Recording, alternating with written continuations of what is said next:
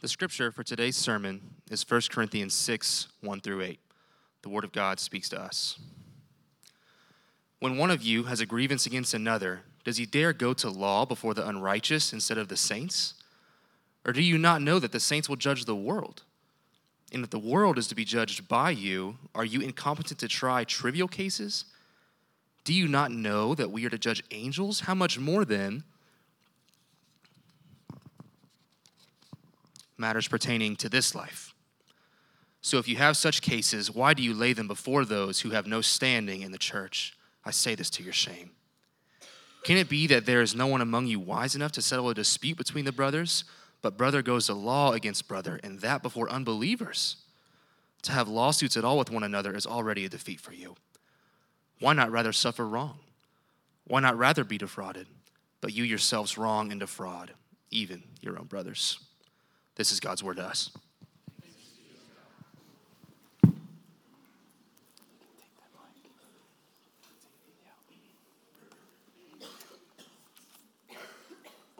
Good morning, church. You doing okay today? I'm doing good. Thank you for asking.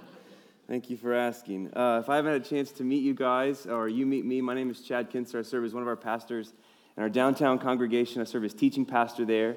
If you're new to Frontline, we are one church uh, scattered across the city in five congregations. And so, one of the blessings and benefits of being a network of congregations is that we get to serve one another, and occasionally uh, I get to visit other congregations and open God's Word. So, the privilege to stand today in alignment with the elders of your congregation, the pastors here, to open God's Word is a joy of mine. So, if you've got a Bible, open up to 1 Corinthians chapter 6. Uh, we'll be in the passage that was just read, 1 to 8. And uh, it's always fun to sort of be uh, a guest elder, if I can say it that way, and come and to preach on lawsuits in the church. Uh, that's exactly what you wanted me to come and talk about today, I know. Um, but nonetheless, this passage is really, is really helpful and beautiful. It will teach, I think, practical matters in the church, but it'll also sort of rise up our minds and our affections to some things eternally um, that will form us today. So I am, although a bit of a strange passage, I'm really excited to see how it would form us. So uh, I'll sort of jump in would you guys please pray for me? I'll pray for you, and uh, we'll see how God would shape us in our time together.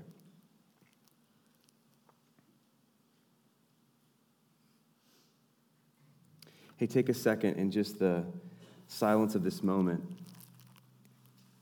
I don't know how your week has been, or even how you came in this morning. There's an invitation to sort of downshift, to slow down and maybe just ask God here to help you to hear from Him today.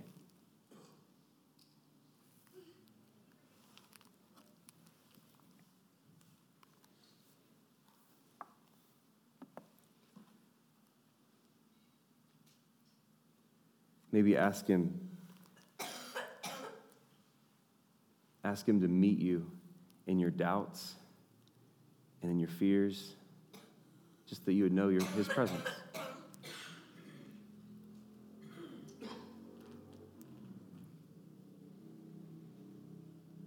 And finally, would you please ask God there privately to, um, to help me that what we talk about today would make sense?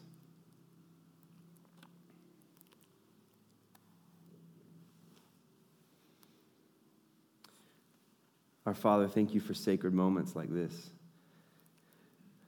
Moments before an open Bible. We ask, Holy Spirit, that you would open our hearts just like the Bible is opened.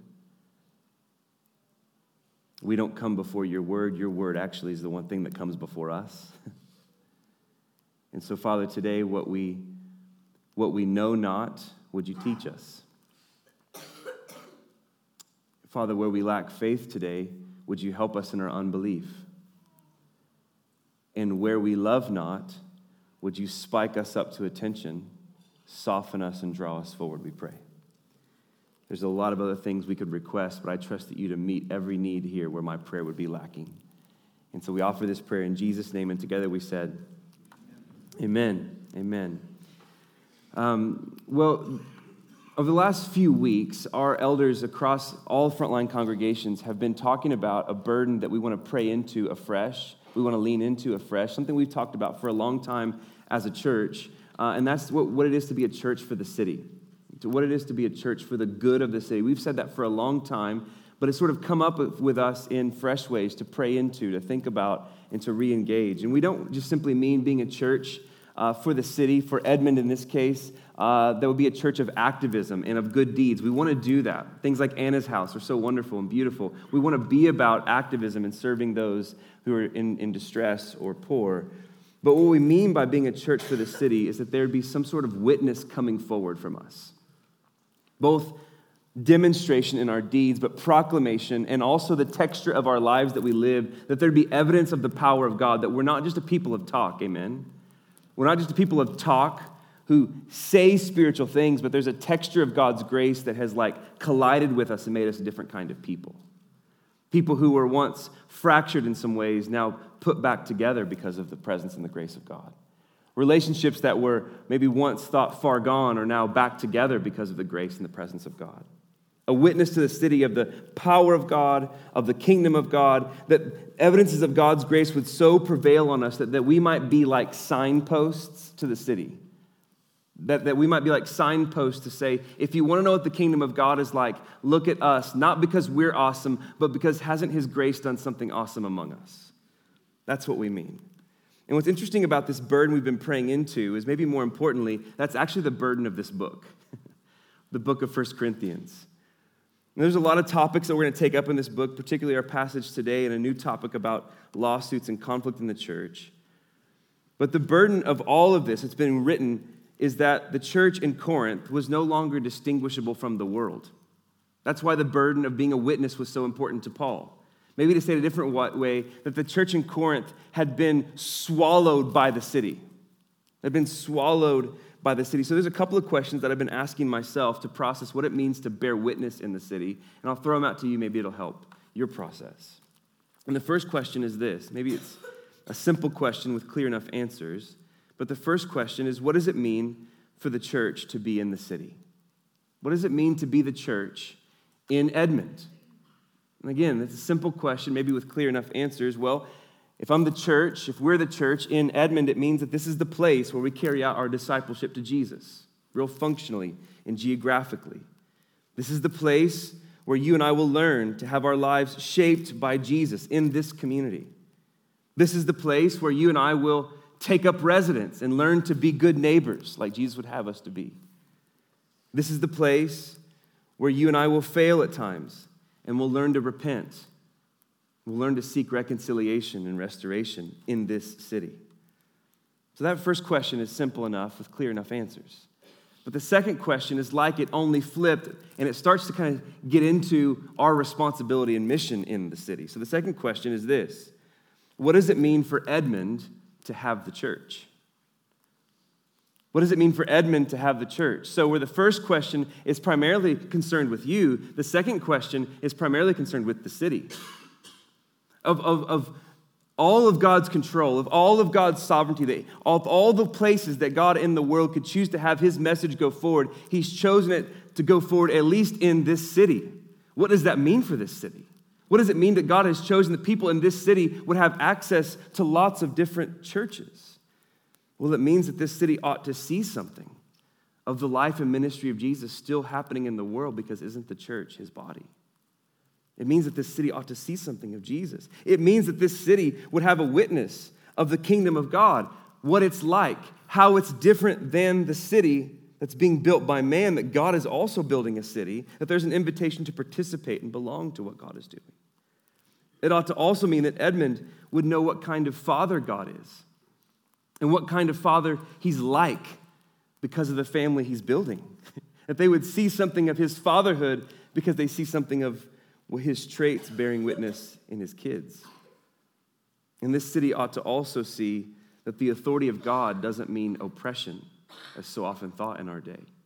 That his authority doesn't mean that he shoves us down. His authority actually means that he builds us up, that he brings flourishing in the world. So you could ask these two questions maybe on a personal level. What does it mean for you to be a Christian in your neighborhood? But then what does it mean for your neighborhood? that you're a Christian on the block? Does your neighborhood know? Does your neighborhood care? Would anything be less or different in your neighborhood if you were to all of a sudden move? So these questions, I, I cue them up today because they get us to the heart, bearing witness, which is the why and the what of Paul's concern in our passage today. We'll take three turns as we navigate through it. I'll name them and then we'll get to work. The first is this there's conflict in the church. Paul's going to unravel the conflict with eternity. He's going to unravel their conflict with a view of eternity. And then finally, he's going to offer up a way of reconciliation. Conflict in the church, unravel it with eternity, and then finally, a way of reconciliation. Let's jump into the first in verse 1. When one of you has a grievance against another, does he dare go to the law before the unrighteous instead of the saints? And so there's a sober tone uh, to the opening of this passage. In verse 1, it carries through from the end of chapter 5. If you were here last week, that chipper passage on church discipline that calls us to be, wa- be on watch and to be active in purging out the sin in our midst that, that sober tone from chapter 5 carries into the beginning here of chapter 6. And he now begins this chapter with these words How dare you? How dare you? It's a rebuke. And the context, best we can tell, is that there had been a pattern developing in the church at Corinth where they were taking one another to court over petty issues. And based on what we've covered thus far and learned about this church through five chapters, it's not difficult, it's not rocket science to figure out how they got here. This is a people so captured by pride and prestige that they'd rather be divided over their favorite preachers than have any unity around a crucified Messiah. This is a people so licentious in their manner of life that they wanted to boast about their sexual liberties and boast about their sexual tolerances instead of dealing carefully with tragic sin in their midst. And now, here in this passage, a people so concerned with their legal rights, what belonged to them, winning arguments, that they'd rather be justified in court than have the practice of love and forgiveness with one another. And so, the setting, the sort of the moment that they were in, is actually quite interesting how this played itself out. In Corinth, litigation was like theater. Litigation was like theater. It was performed as amusement and entertainment in their day because it was out in front of everyone. And so there's this adrenaline in their moment of winning an argument, and not just winning an argument. And those of you who like to argue in the room, maybe you know something of this. I like to win arguments, and it's all the better when everyone gets to see. It's all the better when everyone else goes, Yeah, and they're right. Well, I knew I was. I'm just glad you saw that also. There's the prize of being vindicated with all the eyes watching, but there's also a delight of shame brought on the loser. And so in their day, cases would have been heard and judged in the center of the city. Think about Judge Judy setting up live at Mitch Park. So you might grab some lunch, go catch some mitigation, litigation before you head back to the office. There was this thrill in their moment, this adrenaline of watching other, other people's drama play out in front of you for your pleasure. They are the original gangsters of get your popcorn ready. They just love to see it. They love to see it. If it wasn't the thrill of your case being heard, it was the thrill of someone else's drama out in front of you. You hear that play out, it really does start to sound like an ancient form of what social media has turned into. And we'll get to that in a second. But this was the practice of the city. This is what the city was doing. They were outing each other all the time, and they loved having winners and losers. They loved it. But the church was caught up in this fray every bit along with them. And so Paul starts this passage How dare you? How dare you? And the, and the, whole, the whole reason he starts that way is because they have the issue of judgment flipped on its head. They've refused at the end of chapter 5 to judge one another, to call out sin in one another with love and grace in order to keep and preserve the church in holiness. They refuse to judge one another, and yet what they're doing is they're handing one another over to be judged by the world. They're giving their problems with one another in the church over to those outside of the church. Would you please handle our problems? That's what they're doing. Pick up with me in verse 4. Paul says, So if you have such case, if you have any such case, why do you lay it before those who have no standing in the church? I love the way our reader read it this morning. He says, I say this to your shame. And can it be that there's no one among you wise enough to settle a dispute between the brothers? But brother goes to law against brother, and he does that before unbelievers. Paul gets really spicy in these verses. For all the pride that they've been boasting in, that we've studied through the first four chapters, that they were intellectually wise and they had the wisdom of the world and they were superior, Paul's now saying, Are you telling me, for all your boast and wisdom, that you can't find anyone wise enough in your congregation to handle these petty disputes? He throws this sarcastic jab at them. Now, to be clear about what these verses are saying and aren't saying, these verses aren't, suggestion, aren't suggesting, as some have taken them to mean, they're not suggesting that Christians should never go to court. It's not saying that. These verses aren't saying that Christians should just learn to handle their matters in house all the time. There are other places in the New Testament where Paul writes about the rightful place of governing authorities. He writes about the rightful place of judicial processes um, to handle uh, restraining evil in the world. And so, Paul isn't talking about how we should handle criminal affairs or cases of abuse. Those things not just ought to be reported, they must be reported and handled judicially, to be clear. This is not a passage suggesting that the church should cover up their issues or their laundry in order to not risk their reputation in their city. It's not suggesting church cover ups, and it's not suggesting silencing those who have been deeply wronged. In verse 2, he's going to tell us what this is about.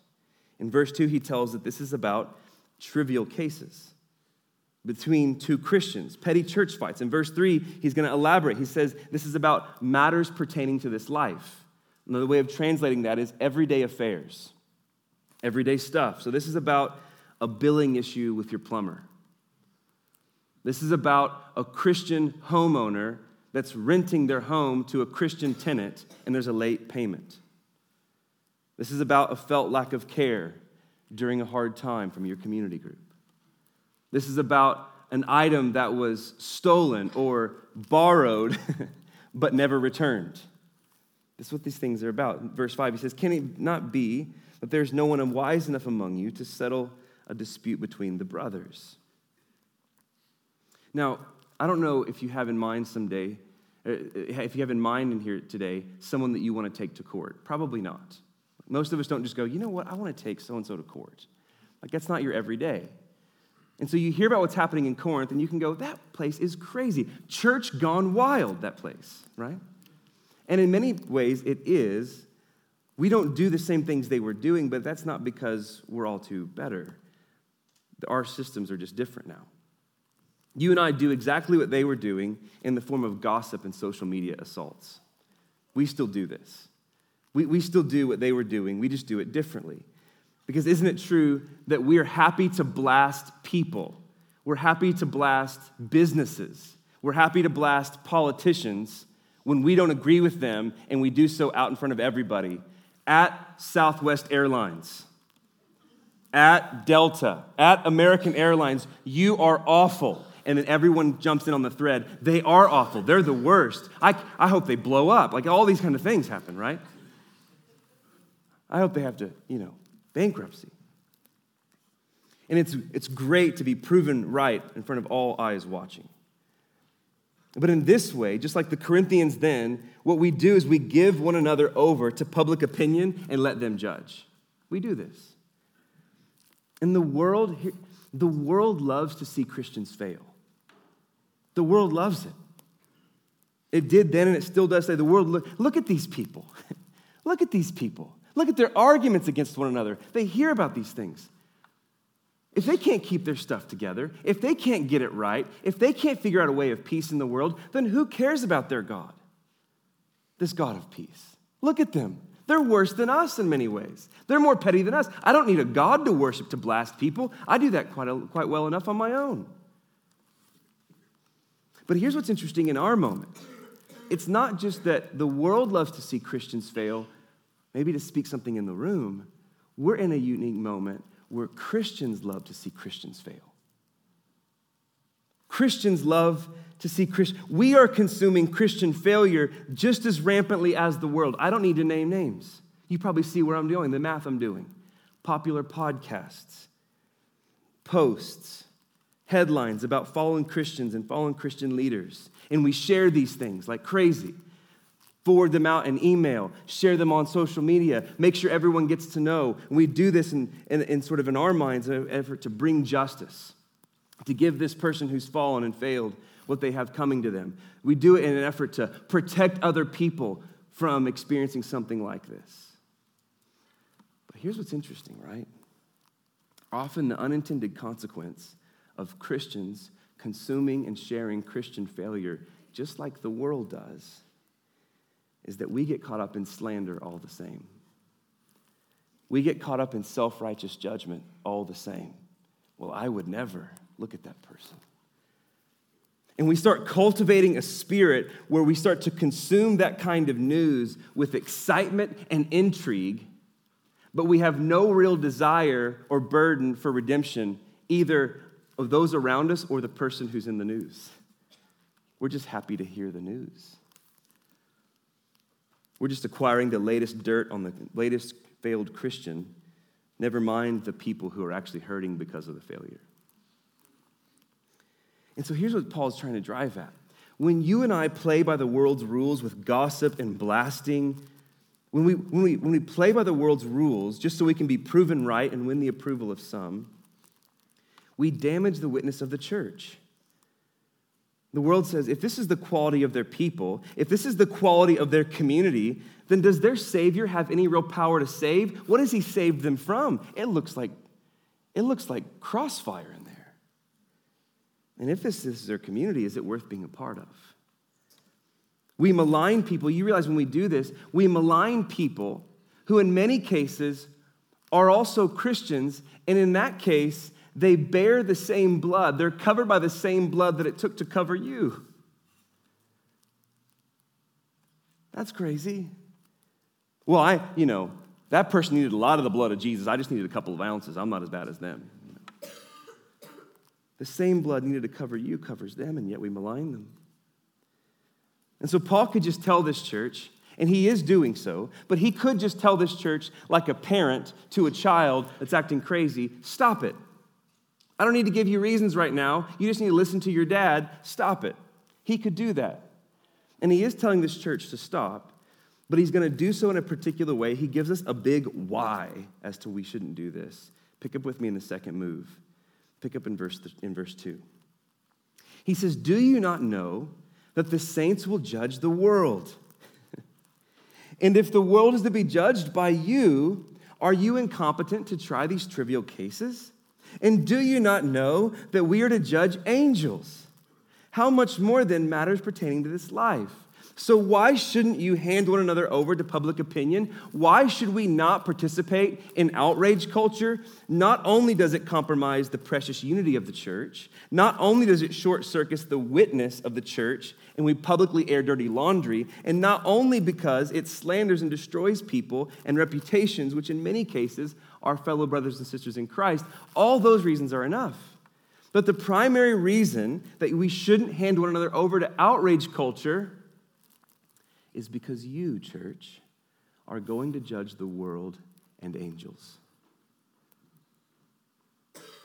You, Christian,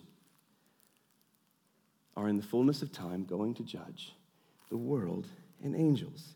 So, what Paul's trying to say here, and we'll unpack this, but if this is where we're headed, if this is where you and I are going, then how much more should we be able to, be able to peacefully handle the plumbing bill? How much more should we be able to peacefully handle being double charged for the croissant? And you find out that that was just a single charge, it just cost that much, right? how much more should you be able to peacefully handle that hurtful comment made to the side at community group? Two different times in this passage, Paul says, do you not know that you will judge the world and angels? To which all Christians in the room reply, Actually, no, Paul, I didn't know that. That's actually a news flash to me. And so, once, once again, Paul is using what he's doing is he's using our future hope, our future reality in Christ that's fixed. If this is where we're headed, then let's now be shaped by that in the present and let's get busy with where we're headed on into eternity we don't have to wait to get there. We can start participating now. What's interesting about this passage, some of you are thinking, what does he exactly mean by judging the world and angels? We don't know. The Bible doesn't sort of tease this out as to the particulars of it. Some scholars like to guess here is this fallen angels? Is this actual people that will judge or world systems that will judge? The Bible's not clear. You can speculate, but what the Bible is clear about is that we will be there on the great day participating with Jesus. We will be there in some way, sitting with Jesus, participating with him. And this is so important because many Christians operate with a fear of judgment. But what the Bible says in John chapter 5, Jesus says, if you believe in me, you've passed out of judgment. You've come from death to life. So, judgment, Christian, is not yours. Judgment, Christian, has already happened for you. It happened at Calvary's cross on the head of Christ. So now you get to sit with him, attached to him, united with him, and you'll participate with him. Let's read some verses so that you'll see what I'm saying. Luke 22, Jesus tells the 12 disciples, You are those who stayed with me in my trials and I assign to you, just like my Father assigned to me, a kingdom, so that you can eat and drink at my table in my kingdom and sit on thrones, judging the 12 tribes of Israel. See, that's interesting. I, I see what you're saying there, but, but that was just to the 12 disciples. Well, then he moves further and pans out to the whole church, the book of Revelation, chapter 2. To the one who conquers, which means keeps my works until the end. To the one who conquers, stays faithful as a Christian to the end. To him, he says, I will give authority over the nations, and he will rule them with an iron rod. And when, uh, just as when earthen pots are broken in pieces, he says, even as I myself have received authority from my Father you almost read these verses and you're like, am I reading the, is this actually, am I reading this right? Are these words exactly as I'm reading them to be? He moves on in Revelation chapter 3, maybe a bit more clear. To the one who conquers, same language, finishes to the end, I will grant him, listen to this, I will grant him to sit with me on my throne, as I also conquered and sat with my Father on his throne. That's, that's breathtaking. That we won't just be there bowing low, trembling before the throne, that somehow we'll be doing that and invited to sit up there with him. Like we're supposed to be there. We could keep reading verses like this in the New Testament that are often flown over by us. Romans chapter 8, you can do that on your own time. 2 Timothy chapter 2. But what Paul's trying to do here is if God is able to do the kind of work to get us to sit there with Jesus, then surely he's able to give us whatever we need to handle these cases of dispute here and now in our moment. What Paul is doing in these verses is he's trying to give you and me a wide angle lens of our hope in Jesus and just how far his blessings flow to those who would look on him. You got to hear this, Christian. The gospel is not just Jesus died for your sins. It is that. He did do that. But the gospel is union with Christ, attachment to Jesus. Do you realize the way the New Testament speaks about the status of a believer is with this constant language of in Christ? That you're in Christ, that you are attached to Jesus, just like a body is attached to a head. You are attached to Jesus, just like a groom is attached to a bride, so that whatever belongs to him, he has now, by his grace and with his authority as the resurrected Lord, chosen to share everything that belongs to him with us. This is why Paul can say, as he did back in chapter 3, you might remember this from a couple of weeks ago Quit dividing over these preachers, Paul, Apollos, or Cephas. They're all yours. Not only them, but the world is yours. Life, death, the present, the future, all of it's yours. Why? Because you belong to Christ, and He belongs to God, and He's chosen everything with you. He's chosen to share everything with you because He's the resurrected Lord, and He gets to do whatever He wants. And so He says, Come unto me and be united to me. And so the gospel is not just what Jesus did 2,000 years ago. The good news of Jesus is that plus where he's taking us, that he's filled us now by the Holy Spirit, and that he's forming us in the meantime. And so when you see what Paul's trying to help us to do is be more heavenly minded, when you see the panorama of union with Jesus and everything that comes with it, here's the functional application it starts to free you from the need to be right. I can actually lose arguments because I've been, and be okay with that because it's not about winning. God has judged me eternally right by what Christ has done for me. When you're united to Jesus, you don't have to look to the systems of the day. You don't have to look to politics to vindicate you, as though the systems or politics of the day could actually do that anyways, or they were your hope. When you're united to Jesus, it means that you can take what feels like losses in the, in the, in the short term. You can actually lose now because you know that nothing can be taken away from you in Him. Everything is yours. Christian, you will judge the world one day with Jesus. You will judge even angels. So, this means you can pray for political leaders that you disagree with. This means you can do what Jesus commanded in the Sermon on the Mount love your enemies. It frees you up to do that.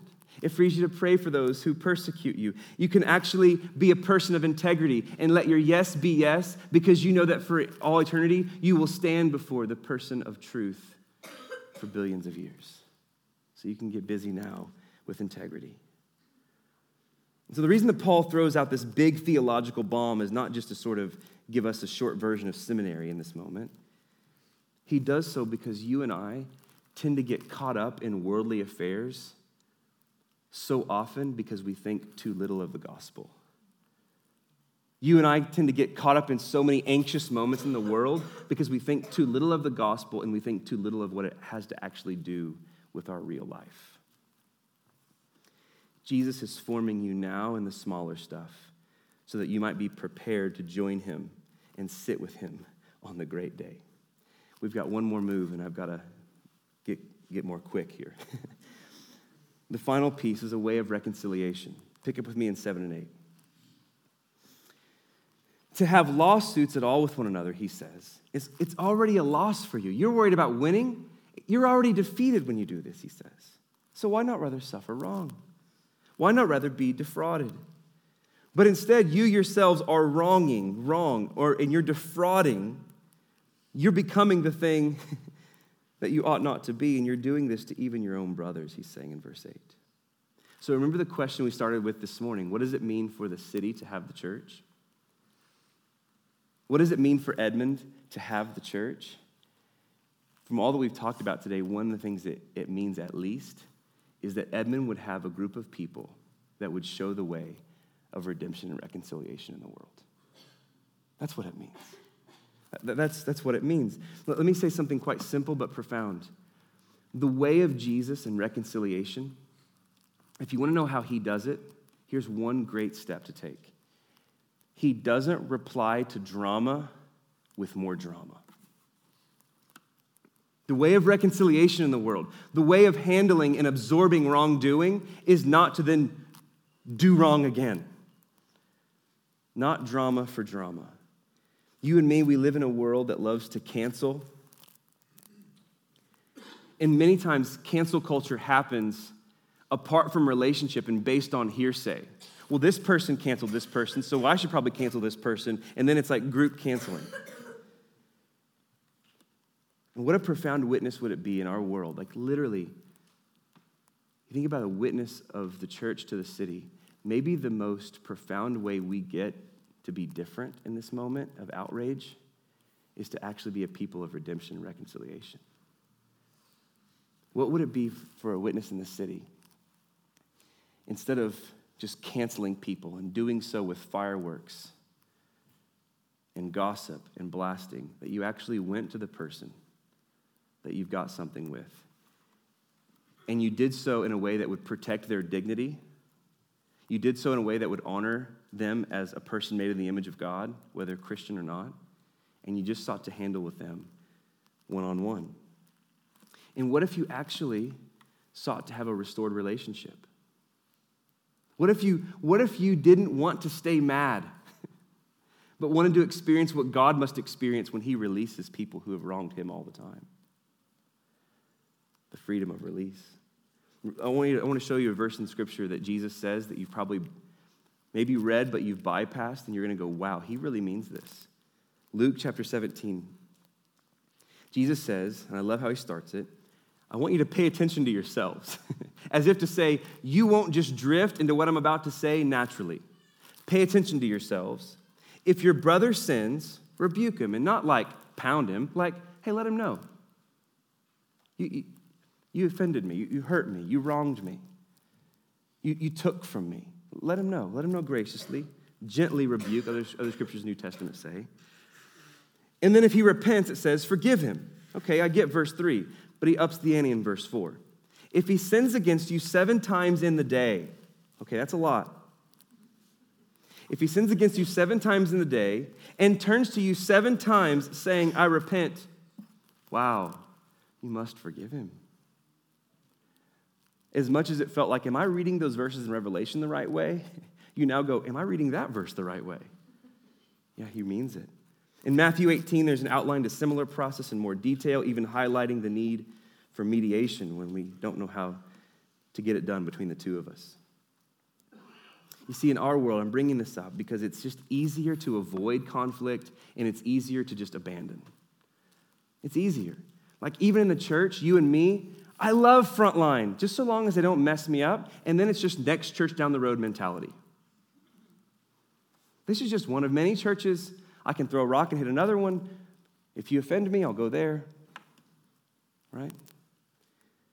But what he's trying to pull us toward is what if we sought to address issues? And what if our first intention was to have a, a witness to the city of grace and reconciliation where our first ambition was to stay? Was to stay. I was at Jones Assembly the other night with my wife, and our waiter was blown away that we'd been married for 15 years. He looked at us like, You guys are crazy people. And I'm thinking, in my church, we're junior varsity. and we're JV, you know? But the reason what I'm trying to get at here, away from this next church down the road or just next spouse down the road mentality, is that the reason my waiter thought it was crazy and the reason the world looks at marriages that have been stuck together for 60 years is because you just you don't have to ask questions, you just know in those 60 years, there's a lot of wrong that's been done. There's also a lot of forgiveness that's been offered. And there was also the commitment to stay. How did you do it? And you don't even have to connect the dots in some ways. Doesn't that look a lot like Jesus to his church? No wonder it's marvelous. No wonder he tells us that's what it's about. And so I know that whenever I talk about this, some of you are saying, well, you don't know my situation. And the person involved doesn't actually deserve to be forgiven, like this text suggests. Are you telling me I should go back into a toxic situation? Are you telling me I should just let people walk all over me? Hey, listen, I'm not saying any of those things. There's some nuance to different situations, but the wisdom given to all of us in Scripture is the testimony of the church. When it feels sticky, where it feels like it's just, it's just not, we're not taking this conflict anywhere, invite in your leaders, invite in the community, tap some shoulder, not to gossip, not to gossip, but to br- how do we find a way forward? And maybe there's some help in mediation, maybe there's some help in navigating conversations, maybe there's some help with some collective wisdom. I just wonder what it would be if the next time conflict came, or right now if you're in the middle of it. I just wonder what it would be if your first if your first move wasn't to obey your impulse, but if your first move was to consider what does Jesus say and what does his way in the world look like? Don't obey your first impulse. Let your first impulse be corrected by the word of God. And just what kind of testimony would that be to you? like, what kind, oh my gosh, like God really works in the world. He did in this relationship, He did with me. If it's a testimony to you and me, what kind of testimony would that be to the world? So there's a lot that I don't know about your situation, and there's a lot that I don't know about the details of what's been wronged. But here's the finish today. Here's what I do know Jesus does not judge flippantly. And I'm so glad he doesn't, because I would have been judged in a hurry by now, multiple times. What I do know is that Jesus is the most offended party in the room. And he took on himself a judgment that was not his to bear, but it was actually ours to bear. And anyone who looks to Jesus is united to him in such a way that you will one day judge with him. And many who have wronged us have also received the same grace, and they too will sit there with us along with Jesus, judging along with us with Jesus. The people right now that you can't seem to sit by, you'll sit by, and you'll sit by with Jesus, and you'll be caught up in the same activity. And so, if that's where we're headed, and if it's His grace that's taking us there, and if He's the one who initiated with us, and He was the offended party, and if He's the one who treated us with dignity and without slander, if He didn't avoid us or leave us because of wrongs we have done, you see the logic. If all that's true, then by the same grace that made us His, would we seek to be like Him? Let's pray together.